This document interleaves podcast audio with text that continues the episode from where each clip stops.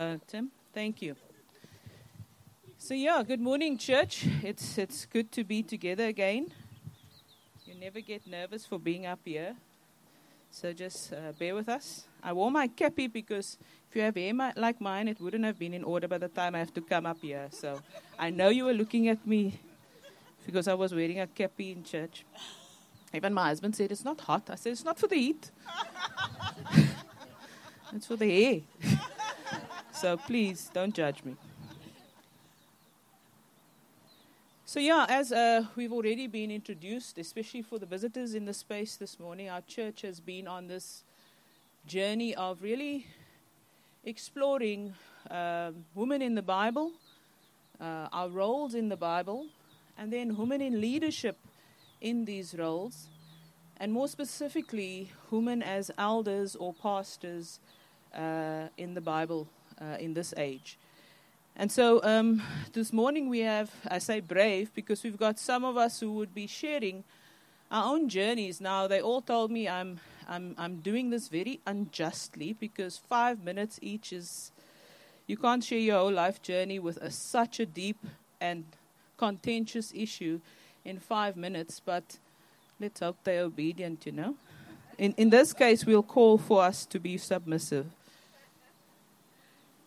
The book of Genesis is a narrative of diversity and inclusion and equality of roles. Um, very early in the book of, of, of Genesis, you see the triune God active and at play.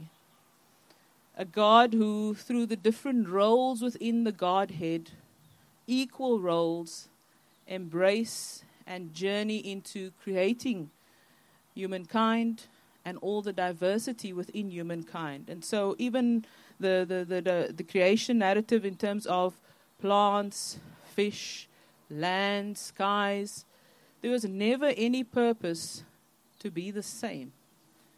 But yet, there's always been this story throughout the Bible of being unified in diversity. And so, when it comes to roles within the Godhead, none of us has ever contested that this God is one, have we? It's a God, triune God, meaning Father, Son, and Holy Spirit. Three persons in this Godhead, yet we experience Him as one God.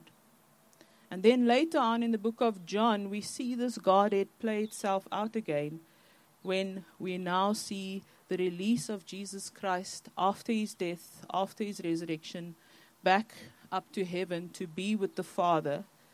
And the Father saying, I will then send the Spirit. So these roles constantly throughout biblical history, throughout church history, through this person of God, our Father, God, our Mother in some cases, unified yet in diversity always these three roles, yet functioning in equality.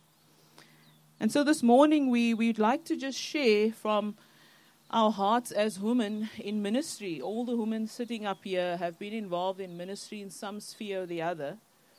And so when we, when we engage with this topic of can we be elders as women, we engage with it through different lens. If you were at the last Wednesday session, you would be reminded that you cannot unpack the biblical text, and we cannot do this Christian life without taking our context and our story seriously.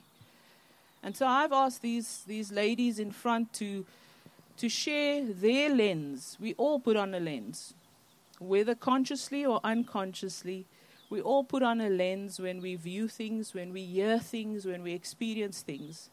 And so, my lens as a woman in ministry You'd assume we all have the same lens, but no, we don't, because that's how we were created. And so we also perform varying roles within this church, but we also perform varying roles within society, and that's what church needs to be. And so it's from this perspective that we are going to share after all the theory and the engaging with the Bible and going back to the Bible this week what do women actually feel and experience when we speak about us in such ways? And so this is the core question I've asked these ladies. And you must kind of celebrate the youngest of us here, Georgia. Um, um, what, how, how do you, my question to them was plainly, how, how do you experience this conversation? How do you experience being in a church where you'll never be ordained as an elder if you feel called to be? That's, that's also important. Not all of us feel called, but I'll share my part later. Um, so, firstly, let's just uh, quickly, uh, I think rather we won't introduce ourselves individually, and, and this is for the purpose of knowing but not knowing each other. Um, and then, of course, for the visitors, it's definitely knowing. I've asked the ladies to briefly share who they are and what they do in their day jobs, but then how long have they been a Christian? So I think let's start with that, uh, Kirsten, and then just pass pass the mic on, and then we'll go to question two. So you don't want me to stand up now? Yeah, yeah. Just who you are Okay. and how long you've been a Christian, and what do you do in your day job? Because, and I'm saying day job for a reason. Women, you would know what we mean. Hi, so um, my name is Kirsten, and uh, I was going to say I'm married to Rowan, but Rowan is married to me. Oh, Um, I have three kids. I am by day a graphic designer, um, but in between all of that is also a mom and a, a courier and a, everything. And I've been a Christian since I was 10. Sure. thank you. My name is Georgia. Oh gosh, that's loud. Um, I've been a Christian for my whole life because I grew up in a Christian family, but I officially gave my life to God on the 13th of July, 2013. Um, and I am a student, so I'm at school, so most of my time is spent studying. Yeah. It's exam season. Yeah, thanks, Jill. We've been instructed to do that. I don't really know if it does anything. uh, my name is Jill. I am a beloved daughter of our God in heaven, and I'm trying to remind myself that that is my most and only important identity. Um, other things I do, I am a teacher at Rustenburg Girls High School, so some people are probably not enjoying sitting next to me. Um, I have, I grew up in a, a Christian family. Um, I can't remember ever not having any faith, but I officially committed my life to Jesus when I was about nine. I don't know if I really knew or understood what I was doing, so I think it's been more growth and a process of God working in my heart. Um, and it doesn't really matter the date that you were saved, only knowing that now I know I am.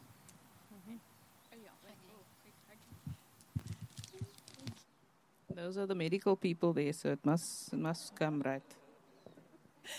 Um, I'm Candice, um, and I'm a. I don't know what does one say you are. I'm not sure. I'm a woman. Day job, I'm day a, job. a day job, and a mother. And so I'm a, a researcher, social science researcher for the infectious disease um, unit at Groote Hospital, and I'm busy with a PhD. Um, and yeah, that's what I do in the morning, and then late afternoons, I'm a mother and a school runner, and evenings, can I say I'm a pastor's wife then? How long have you been a Christian? Well, Um, so I've been a Christian since uh, grade seven. Um, committed my life then, and like Joel just saying, you know, it, it just has come to mean, God has come to mean so much more to me over time. Um, so it's been a, a long maturing process.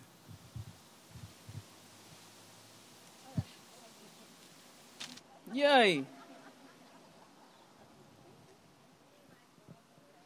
While while Karen's doing that, by show of hands, who knew that's Candace's day, day job? Uh huh, half of us. I will get back to that.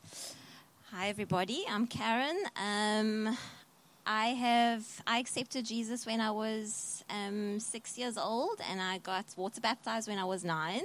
And like Jill was saying, yes, it has been. You know, it means different things to you at different stages in your life. Um, and had an interesting journey as I went through my varsity days. So, Georgia be here for you. um, yeah. So what I do for my work. I'm a researcher. I have a PhD in bioprocess engineering. Um, I'm also married to Tim, in case anybody didn't know, and we have two children, Zachary and Lydia. I'm also the youngest child of um, eight children. Um, there's a very big age gap. Um, and what people love to say is you are wise beyond your years, which I hated all the way while I was growing up because I felt this heavy responsibility to, you know, be this wise person. Um, but it has been a wonderful journey growing up in a very big family. Sure. Thank you so much, uh, ladies. Yeah, I'm, I'm Chantal Weber. My day job is that I'm an academic, I'm a theologian, practical theologian um, at the University of Stellenbosch. Uh, I have been a Christian on my own for 24 years. I got saved at 16, so now you know how old I am. It's the year 40, so I'm going to wing it. so, ladies, um, so the question I've posed to each of these ladies um, is to how have you how have you experienced this conversation about women in elders uh, and how do you feel watching and living and being in a context where actually you've now discovered we do not ordain women. And I'm going to name specifically the lens that each of the ladies have been given because then they're going to get to share and I'm going to uh, sit back. So I've asked Kirsten to share from the perspective of being a married woman. I've asked Karen to, pers- uh, to share from the perspective of being a professional woman. I've asked Jill to share from the perspective of being a single woman. Candace to share from the perspective of being a pastor's wife. And that's that's actually, you know, I don't want to make too much of, of one person on the panel, but that's why I asked how many of us know our pastor's wife is more than that, but she will share. And then Georgia uh, to share from the perspective I will share later as a theologian. So thank you, Kirsten. Go for it.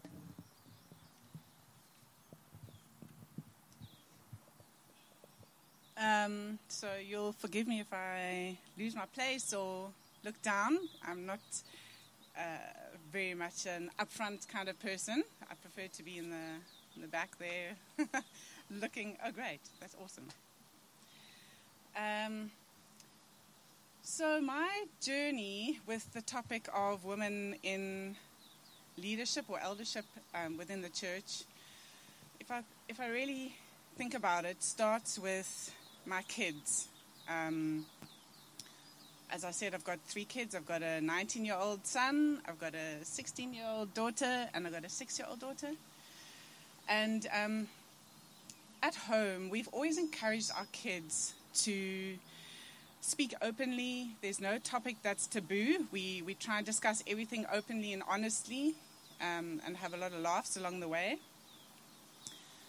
And w- one of these topics has naturally been women, um, especially with the fact that Georgia is, um, and I'm going to brag because I'm her mom, she's talented, she's competent, she's got leadership gifts, um, and she generally takes life by the horns. So we've had heated dis- discussions about women in life in the past, women at girls at school, and um, yeah, so so it's it's a particularly uh, it's a topic that has kind of been consistent in our in our family, but I think this my my experience around this topic came to a head when Sue and Anthony Ryan um, were asked to step down from the Common Ground eldership because they hold to the belief that women can and should be elders.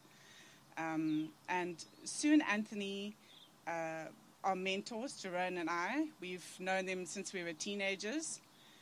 So it was all of a sudden there was like a spotlight on this topic, and it was very real and very raw um, to me. And I, I threw myself into um, reading historical and biblical literature, watching YouTube videos, trying to figure out what it was f- like for women in the past, what it's like going at present and going forward, and what God has to say about it, because it impacts me and my relationship with God, because I'm I'm a woman.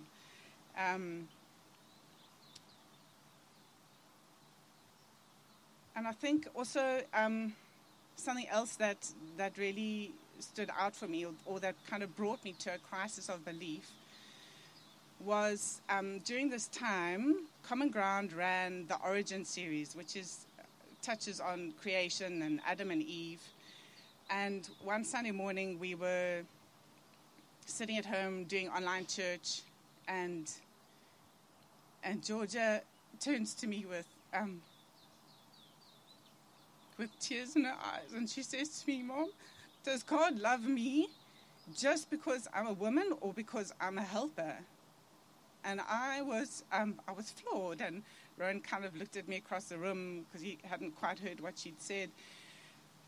And I think it really touched me because this was something that all of a sudden she's grappling with. Um, and I didn't expect that. And also because, like, that's the norm, right? That's how I grew up. That's what I grew up believing, that, that I was a helper. So suddenly, yeah, it, it was another it was another thing that it just kind of spurred me into action and, and it's really gripped me. Um, and I think just because I don't want to go on for too long, but all of this, all of these little things kind of add up together. And I really believe and I feel convicted that that I need to raise both of my daughters believing wholeheartedly that they are worthy, that they are loved just because they're women, just just because they are female, and that they can, if they are called and if they are gifted, can serve in church at the highest level just because they're women. And also, similarly, with my son, um, I'm convinced that I need to continue to raise him and to model for him that women are equal, that they are worthy just because they are female, and that they can and should serve according to their gifts given to them by the Holy Spirit just because they're women. That's it. Sure. Thank you so much, Kirsten. Karen? So, being out there, playing such a lead role in society, helping us get a vaccination for our continent. What's your perspective, Karen? I think I was the one that said five minutes is not fair. because, um, you know, it's not just the woman aspect, there's also there's a cultural aspect for me as well. So growing up in an, in a family that is of Indian descent, there's there's a lot of layers there that come through as well. And yeah, so I'll try to keep it short. Um, I'm wondering if when I introduced myself, you guys heard me say I'm a researcher. Um, so you know, I don't like to um, to generalize, but in general, women are not very egotistical. You know, you don't typically have to state your um, or feel necessary to state your importance. Um, but being a professional in a corporate world, in a science and engineering environment, I soon learned that I have to state my importance. I have to state my education, um, put the title in there, or else you are not taken seriously. And that was a very hard thing that I had to learn in my career. So I'm not just a researcher, I am the technical director at Afrigen. I have been for three years. It's a, it's a smallish company. We started about five years ago, and it's a biotechnology company. And um, so, what does that mean to be the technical director? It means that I have an executive position on the board of directors, and I get to contribute to the strategy of the company and to make very big key decisions. Um, so recently, our company was um, we won the bid to host this um, WHO initiative, which is to be the global hub for mRNA vaccine technology, technology transfer and training. So that is quite a massive feat. But um, yeah, just to give another um, layer of perspective, um, when I led the team, um, we have 22 full time employees. Um, and in my team, the technical team, 14 people that I um, oversee, and six of them are men. Many of them have PhDs as well. and with the mRNA initiative, the budget that I have to oversee is about 900 million over five years. So that is hectic. and I'm like, Lord, sure, how do I do that? Um, I want to say that for me, um, it's it was quite an anomaly in my field to be um, guided and led by strong women. Um, it's quite unusual in, in the science and engineering um, area, but I was very blessed to have that. Um, and many, many women like me don't have that. Um, so, in terms of um, my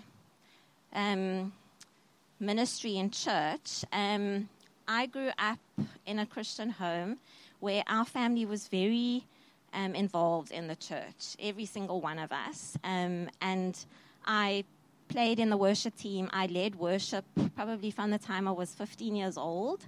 Um, I got to preach many times, and Tim and I have been with Common Ground for 12 years. Um, together, we've been deacons, we've led home groups, and so forth.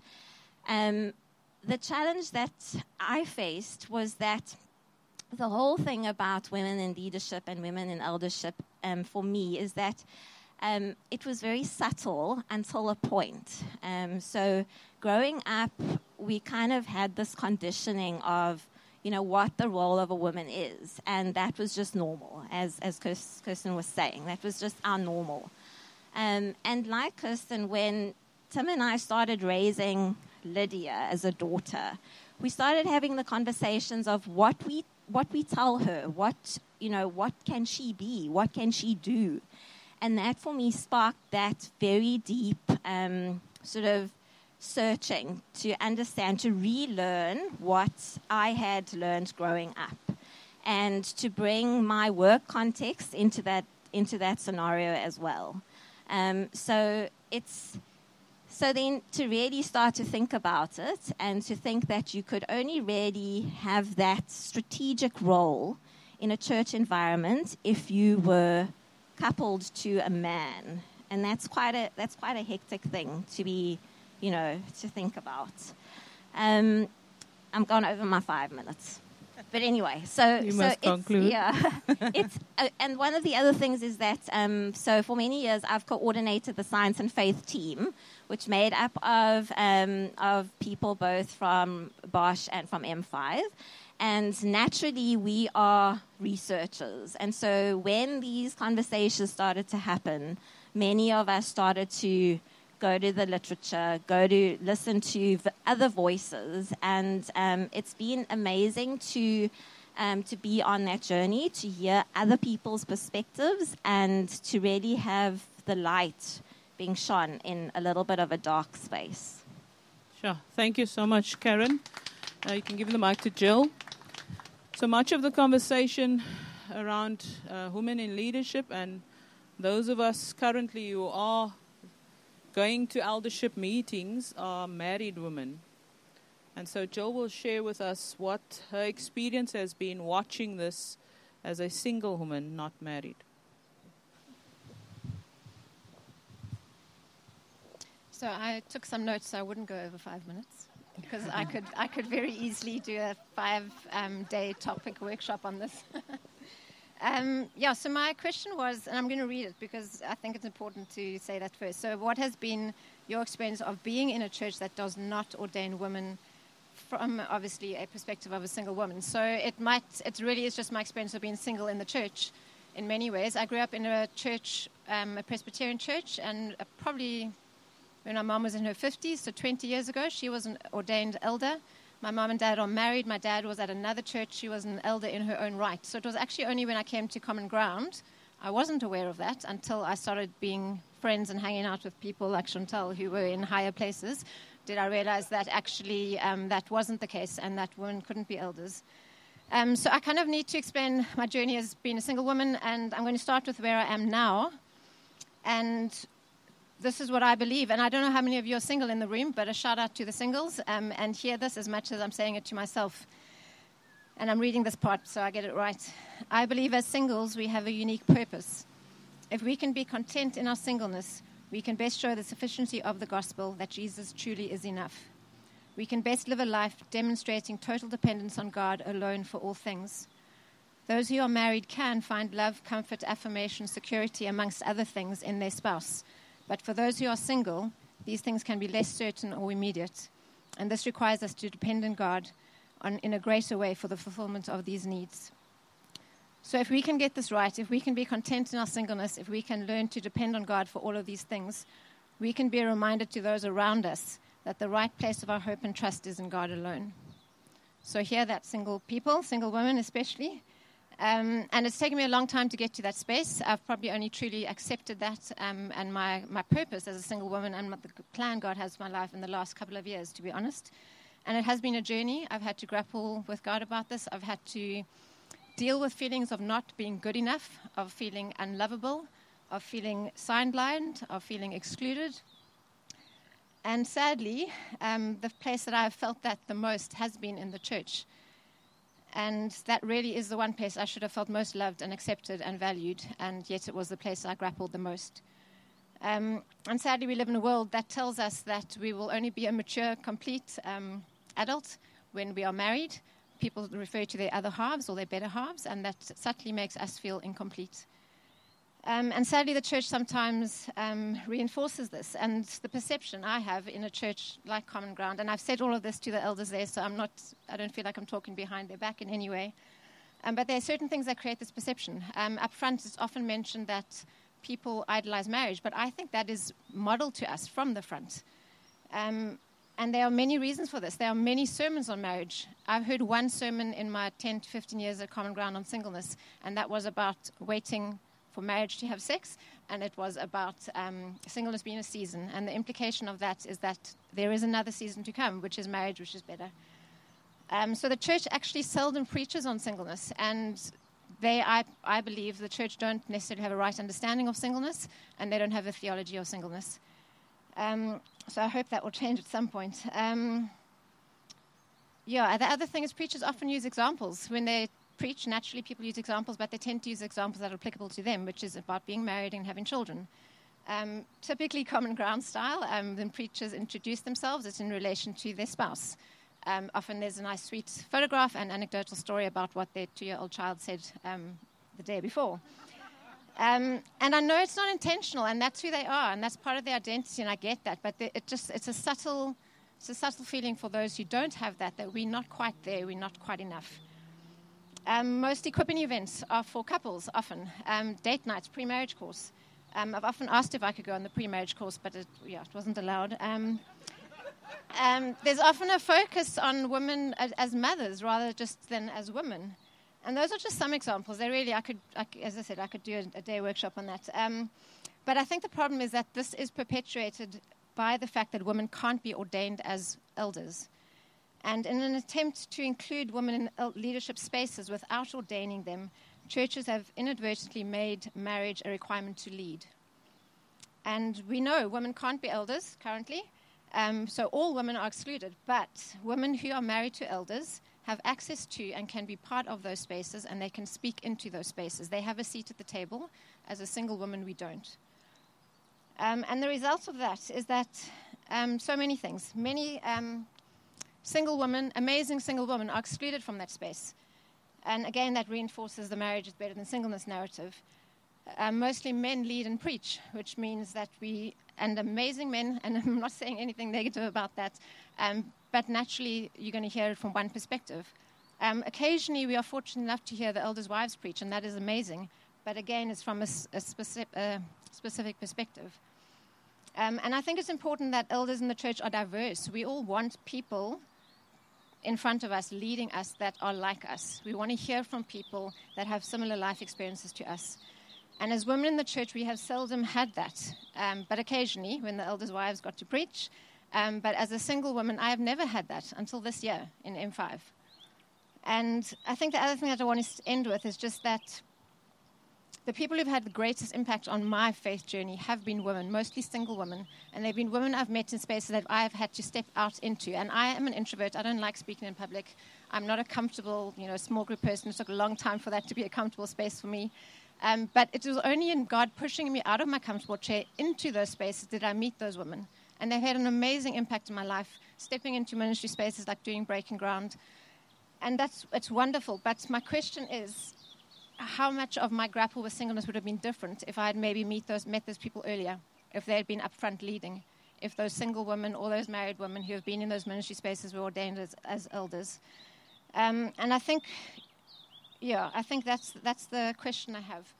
Um, and I think what I love about this church is that it is a diverse church. It's diverse in terms of women, age, race, gender, everything, um, marital status. And I think that's what I love about it. And I love the fact that I can come here and hear a man preach, I can hear a woman preach, I can hear a single woman preach, I can hear a divorced woman preach, I can hear all of the above. Um, and I, I love that about this church. And I just pray that we'll continue to do that and we'll continue to have these conversations as well. Thank you. Sure. Thank you so much. Jill? Candice. Sorry. Too far. And I need this. Kom 'n bietjie. Um, so I've been asked to share from the perspective of a, a pastor's wife. Um, so Steve and I have been in ministry for 21 years now, um, and all throughout the 21 years, I've always been um, in a position of, of working either part time when the kids were smaller or in, in full time capacities. And I was 24 when we first joined our, our first church, and four months into joining, um, I suddenly became the pastor's wife.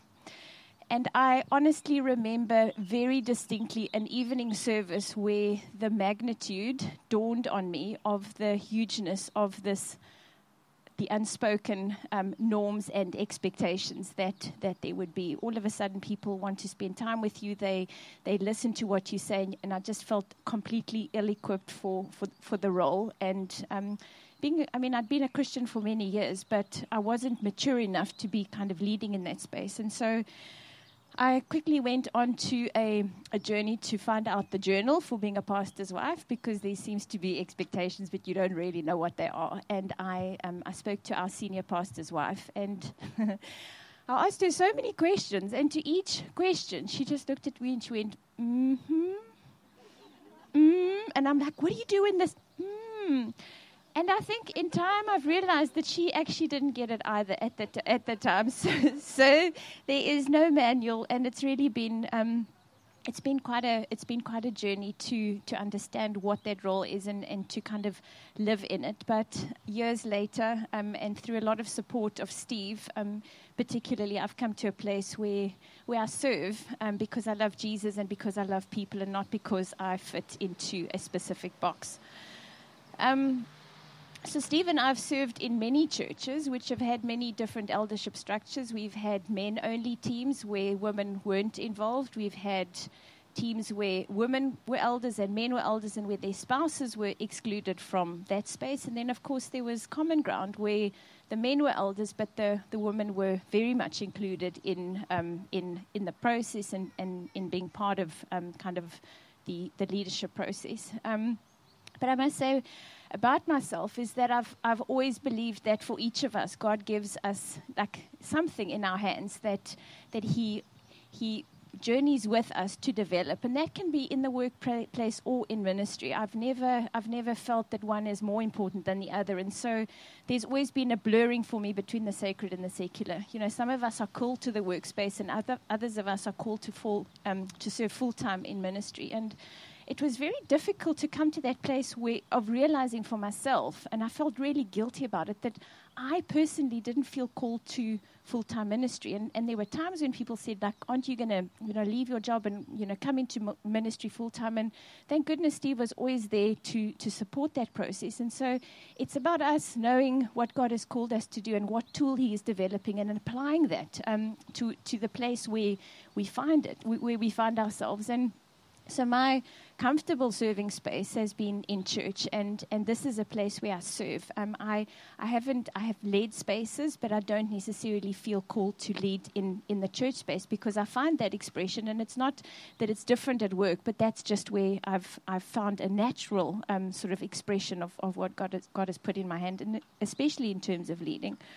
Um, and so I just wanted to share some of the sort of observations that I've had being an elder's wife um, on our common ground team, and I think that that observations are good because there's, you know, we're all still busy processing and trying to make sense of of of, of this, and so this is just really a part of my my thinking.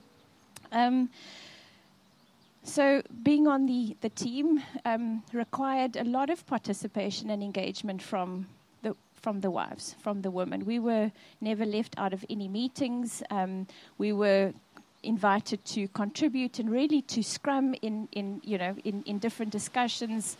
Um, the elders' wives were called to lead in specific spaces. So that was, I never felt like we were um, kind of sidelined. Um, there were areas su- such as, as finance and um, uh, what is it, the other one?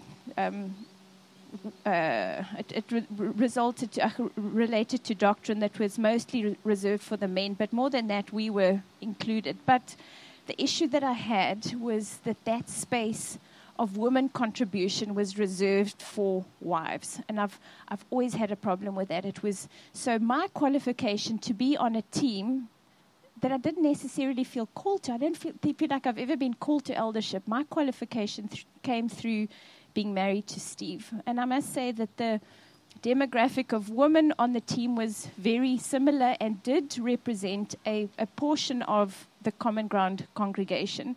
But even as a woman employed full time, I did find myself on, on the outskirts of that. And so, really, what frustrated me often was that the lens in which we led was through the lens of who was represented in the room. And there were so many voices and so many um, I would say, facets of our congregation that, that couldn't find expression in this space. So, for example, and Jill, I just loved what you said because I, I really felt that. So, you know, where were the voices of the single woman? Where were the voices of the divorced woman? And often the voices would come, but they would be filtered through the experiences of those who were sitting on the team. And then, and then there was, there's a refraction of that, that experience. It gets watered down, and, and not because there's a bad intention. That was just the way that it, that it was. And so, I really felt like there was, I felt frustrated because I thought there was, we, we're not actually representing the fullness of our community. And also, there were so many strong leaders, and there's so many strong leaders even in this context of, of women that should be in that space, women who have got the gift of leadership, who should be elders in, in, in the context, and who could really lead strong.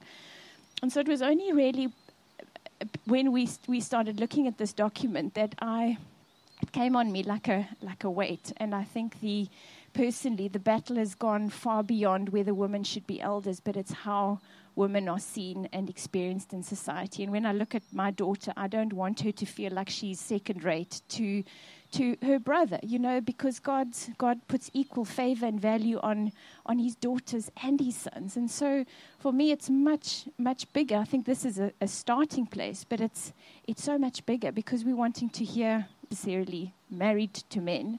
And that's just how it's been, but I'm ex- so excited to be on this journey, and I really think it's an important one. Thank you. Thank you so much, Candice. So, you heard Kirsten speak about the moment in their family where uh, the woman's identifier was only as helper or seen as only as helper. Georgia's going to pick up on her experience of that day um, to land us.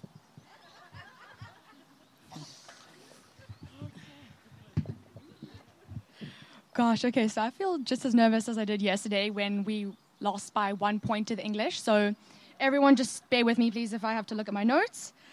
As my father says, fake it till you make it. So let's do this. Um, so as a child, I never really thought about you know the issues concerning men and women in the church, and I think that's just because we never spoke about those heavy topics. You know, we, we, we spoke about creation and and Moses and Noah, but we never went in, into the finer detail, you know. So it's never something that I, I, I looked at. Um, and at the same time, my parents had raised me to believe that everyone should be treated with the same respect and love and value no matter who you are. So it never occurred to me to sit down with myself and, and think, what, what's my stance on this? Because it, it was just a given. I just assumed that everybody thought the same thing. But one morning last year, we were watching online church and it was the origin series so they were preaching on genesis and they were talking about the magnificent creation of adam and, and how he was made in god's image. And then we got to the women. Women were made as suitable helpers to men they were made to serve their husbands. And somehow this service put them at the bottom of the hierarchy. and my heart just dropped. Because all my life, my parents had told me that God loved me unconditionally. And I'm pretty sure every parent here tells their children the same thing that there is nothing you can do to make God love you less, right? But now, all of a sudden, there were terms and conditions to his love. Georgia, he loves you, but just not as much as your brother. He has hopes for you, Georgia, but just not as much as your brother. And I thought, what? And it made me angry because apparently the value and purpose of women in God's eyes could be covered in just a 45 minute speech. And that was it. There were no discussions, no one had any say in it, and, and I was just supposed to believe that that was it. That was all God had in store for me. All, the, all this confidence that God had given me, the, the ability to lead, that I thought would one day take me to grow his kingdom, use those talents, that was just supposed to be for nothing. And it's, and it's ironic, I find, because the church brings our boys and girls together from a young age. My sister's out there with a whole bunch of boys. She partakes in the same conversations, hears the same stories. And what I was being told is that at some point we split. Men, you go beyond the line, but women, sorry. This line, this is as far as you go. This is as far as your purpose and your potential gets you. And I, I couldn't believe what I was hearing. And God had always been a refuge for me. He'd always been a place of peace, a place different from any other place in the world where I felt like I wasn't judged for what I wore, for what I looked like, but by my heart. And, and now, every time I prayed or, or, or I, I heard a speech or a devotion, I had this voice going in the back of my head You're not as important. it really took me down. And I, and I had all these questions. And as my mother said, does God love me in my own right? Just, just me. If, if I didn't get married one day, would I still be as important, as valuable to Him? And, and then there was this parallel to what I was hearing at school because it was the exact opposite. Everyone was so enthusiastic about, about women empowerment and removing the patriarchy, and, and more importantly, having those conversations that, that we are having now. And, and that was so different to what I was hearing at church. And so now I had these two sides one where I wasn't that important, or at least as important as I thought I was. And what importance I did have was revolving around a man. And the other side, I had my own value and my own purpose and equality. And, and I felt almost betrayed because the person that I gave my life to, God, the person that I put all my faith and trust in, he didn't love me as much as I thought he did. So now I had these two sides and I had to choose. But I thought, why can't, why can't I have both? And I made my decision that women are as important as men because I simply cannot live my life with my sister, with, with my mother, with all these women around me so, who are so passionate and driven and believe that purely because they were born a woman and not a man, something that is out of their control, that they are any less, that God has given them any less value than a man. And that is why I've made my decision. Thank you. Sure. Thank you so much, Georgia, and to the ladies. I mean, yeah, just to connect to some snippets. Uh, so, in uh, psychologists teach us that there's something called classical conditioning, and there's something called social conditioning. Classical conditioning we condition people into a certain mold by the intentional, structured ways of living, education, uh, rules, uh, guidelines. That's that's classical conditioning. We become certain types of people based on the, the rules and the, the things we taught and the environments which in there are guidelines put in place for us. And that then governs who we become, how we become. And then there's social conditioning. Social conditioning speaks to those things you learn in the spaces you live and move in without nobody ever naming them to you. And so one of the, the, the things that we learn as women growing up in churches that do not represent us is that that's the norm, and so you just accept it, dependent on the type of family and upbringing you have, dependent on the type of school you go to, and the other spaces. So, uh, social conditioning makes us think that some things are normal when nobody's ever challenged that normality. And so, this has been my experience growing up in a very conservative evangelical family who started the church that I was part of. I ended up at the Bible college that the church um, trained its theologians or, or pastors in. And women, we went to Bible college, we knew from the word go, you're going to Bible college because you are interested in children's ministry. You are interested in becoming a missionary. And so that was kind of normal before I got there.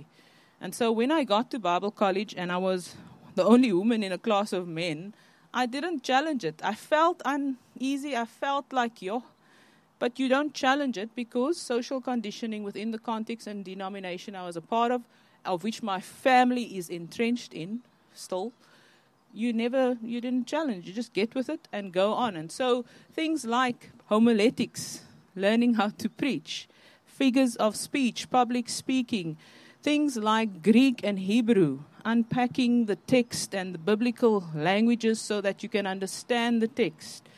Uh, things like the doctrine of salvation, the doctrine of the Holy Spirit. I was taught all those things in a classroom of men, and that was just how I experienced it as well. Sure, this is cool. I didn't realize this is what church was about, but my marker was I'm here because I'm going to work with children and youth one day.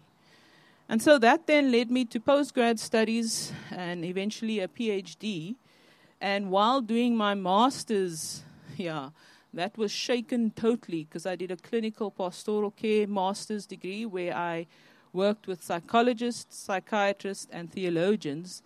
And I did practicals within the spaces of psychiatry, the Kuyuk School theology, and then also different social spaces. And that year really shook me in a big way because Sue and I were the only two conservative evangelical women in that class with the rest. We were equally men and women in terms of number, but that year we were challenged on so many issues around identity, around uh, sexuality, uh, around our, our lens on the Bible. And that was the first innings where Sue and I started really wrestling with this tension of always being in transition. Like Georgia described, I have to be one thing in the church and another thing wherever else I am. Um, but then, of course, going to the Faculty of Theology at the University of Stellenbosch, which is home to the Reformed tradition, women have been ordained in the Reformed tradition for many, many years. And so I was constantly, verbally, mocked for belonging to a church that does not ordain women.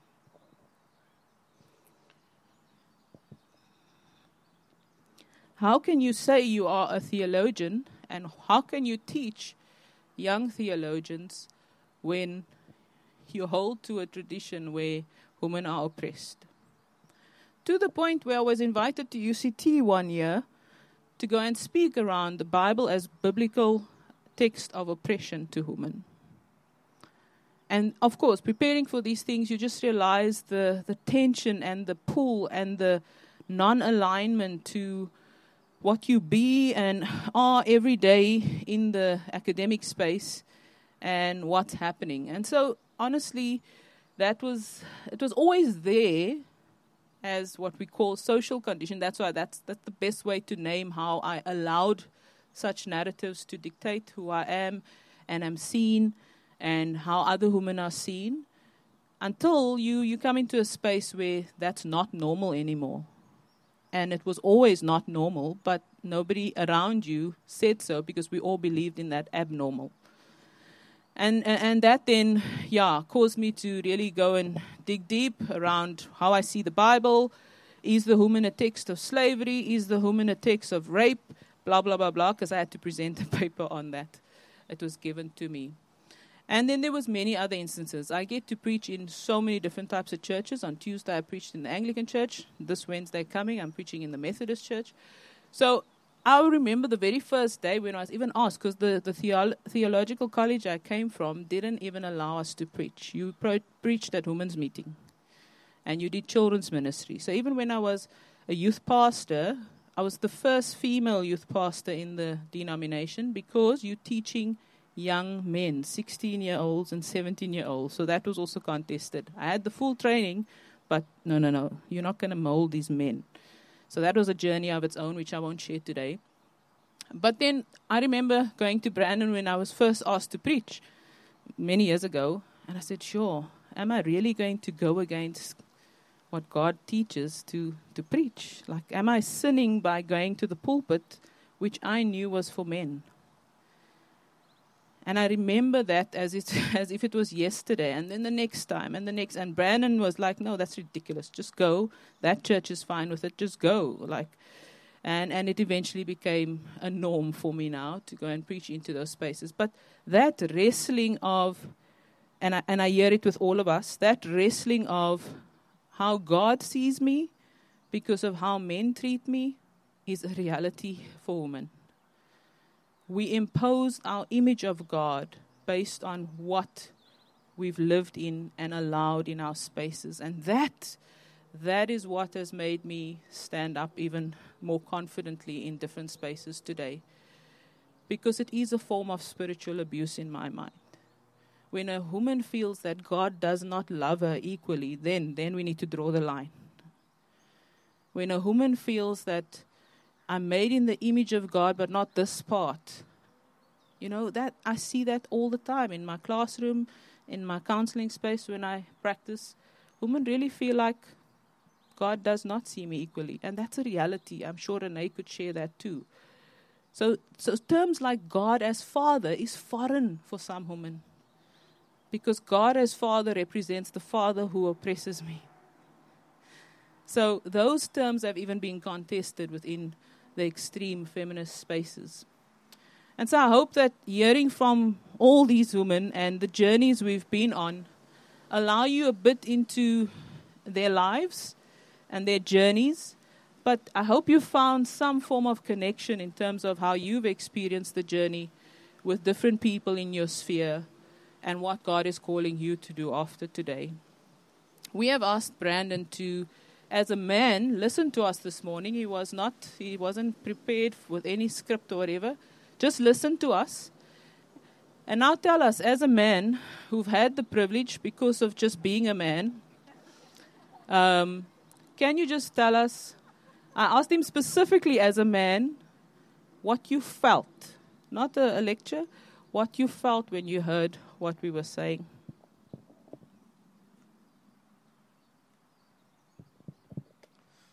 Okay, no pressure. um, I like the rawness and the realness of what happened here this morning. I'm sure if this mic was passed to every single woman here today, we would hear something slightly different. And one thing Karen made mention of our science and faith team, one thing that our engagement with that team has caused me to value is that perspectives help us to fully understand a complex reality. And so this morning hearing hearing all these perspectives, I want to say thank you so so much. I can't say that I have it all pat. Um, I think it's Rowan who said that at times when we discuss certain issues, we find ourselves thrown a bit. So if you are in that place of, like, what did I just listen to? This is not normal for a church. Um, I want to encourage us, as Rowan did, just value that, value being in that space, that space of disequilibrium that space of not just following because this is the way we do it, but when someone comes and disrupts, uh, as has happened this morning, just value being in that space and, and rely on the Holy Spirit to then direct us and move us. if I read my Bible, I see in Genesis 1 that um, in the image of God, He created them. Well, well, male and female, He created them. In the image of God, He created them both. If I then fast forward to the life of Jesus Christ, I always get like Jesus was, was God in human form. When people were just following what the, what the Pharisees and the religious leaders were telling them to do, what did he do? He came into the temple and he threw those tables, he overturned the tables. That's not the meek and mild Jesus that maybe we've been told that we serve. There was disequilibrium there. And Jesus pointed to a new humanity, a new experience as God's people. And that at M5, I don't have all the answers. Jill, you really like challenge me. Because I do, I do, I do share a lot of examples about my married life. And then in that moment, I may, I may forget you and people like you who are sitting here. Um, when Georgia spoke, wow, I really felt she spoke so passionately as a young woman. And then when you said that it may it makes you wonder if God loves you, like wow, is that really what I've been a part of? And so as men, we need to own up to the fact that as we sit here, we've been living we've been living in our privilege. And, and when, when you live in your privilege, you don't, you know, a fish doesn't know it's wet because that's where it lives. But now we've been shaken a bit. And we look around us and, and we look into the Word, always being led by the Word of God. And I see Jesus being so radically inclusive. And I go to the Apostle Paul, who wrote more than half of the New Testament, and he says, and to us has been given the ministry of reconciliation. And so from now on, we regard no one from a worldly point of view, but we accept the eyes that Jesus now gives us, the eyes of the new humanity, the new community. My hope and prayer for this community, for M5, is that we are an alternate expression of the kingdom of God that doesn't just follow by rote because of what's always happened, but we go to the Word, we discern through the power of the Holy Spirit, we look around ourselves and we see what it means to be a faithful people to our Father in our context, whether it comes to race, socioeconomic standing, class, whether it comes to gender we want to be those people who are authentically the people of God. And so, with that, I want to thank you, ladies, for, yeah, I've got lots to think about. I don't have the answers. I don't. But I do know on this issue, I am firmly on, on the other side of the church that says women cannot be elders. I'm firmly there because I believe the Holy Spirit of God leads me there. And so, with that, I'd like to hand over to Steve. Thank you so much.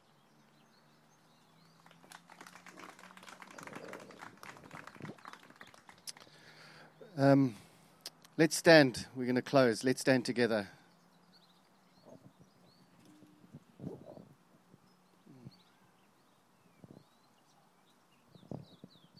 Let's pray.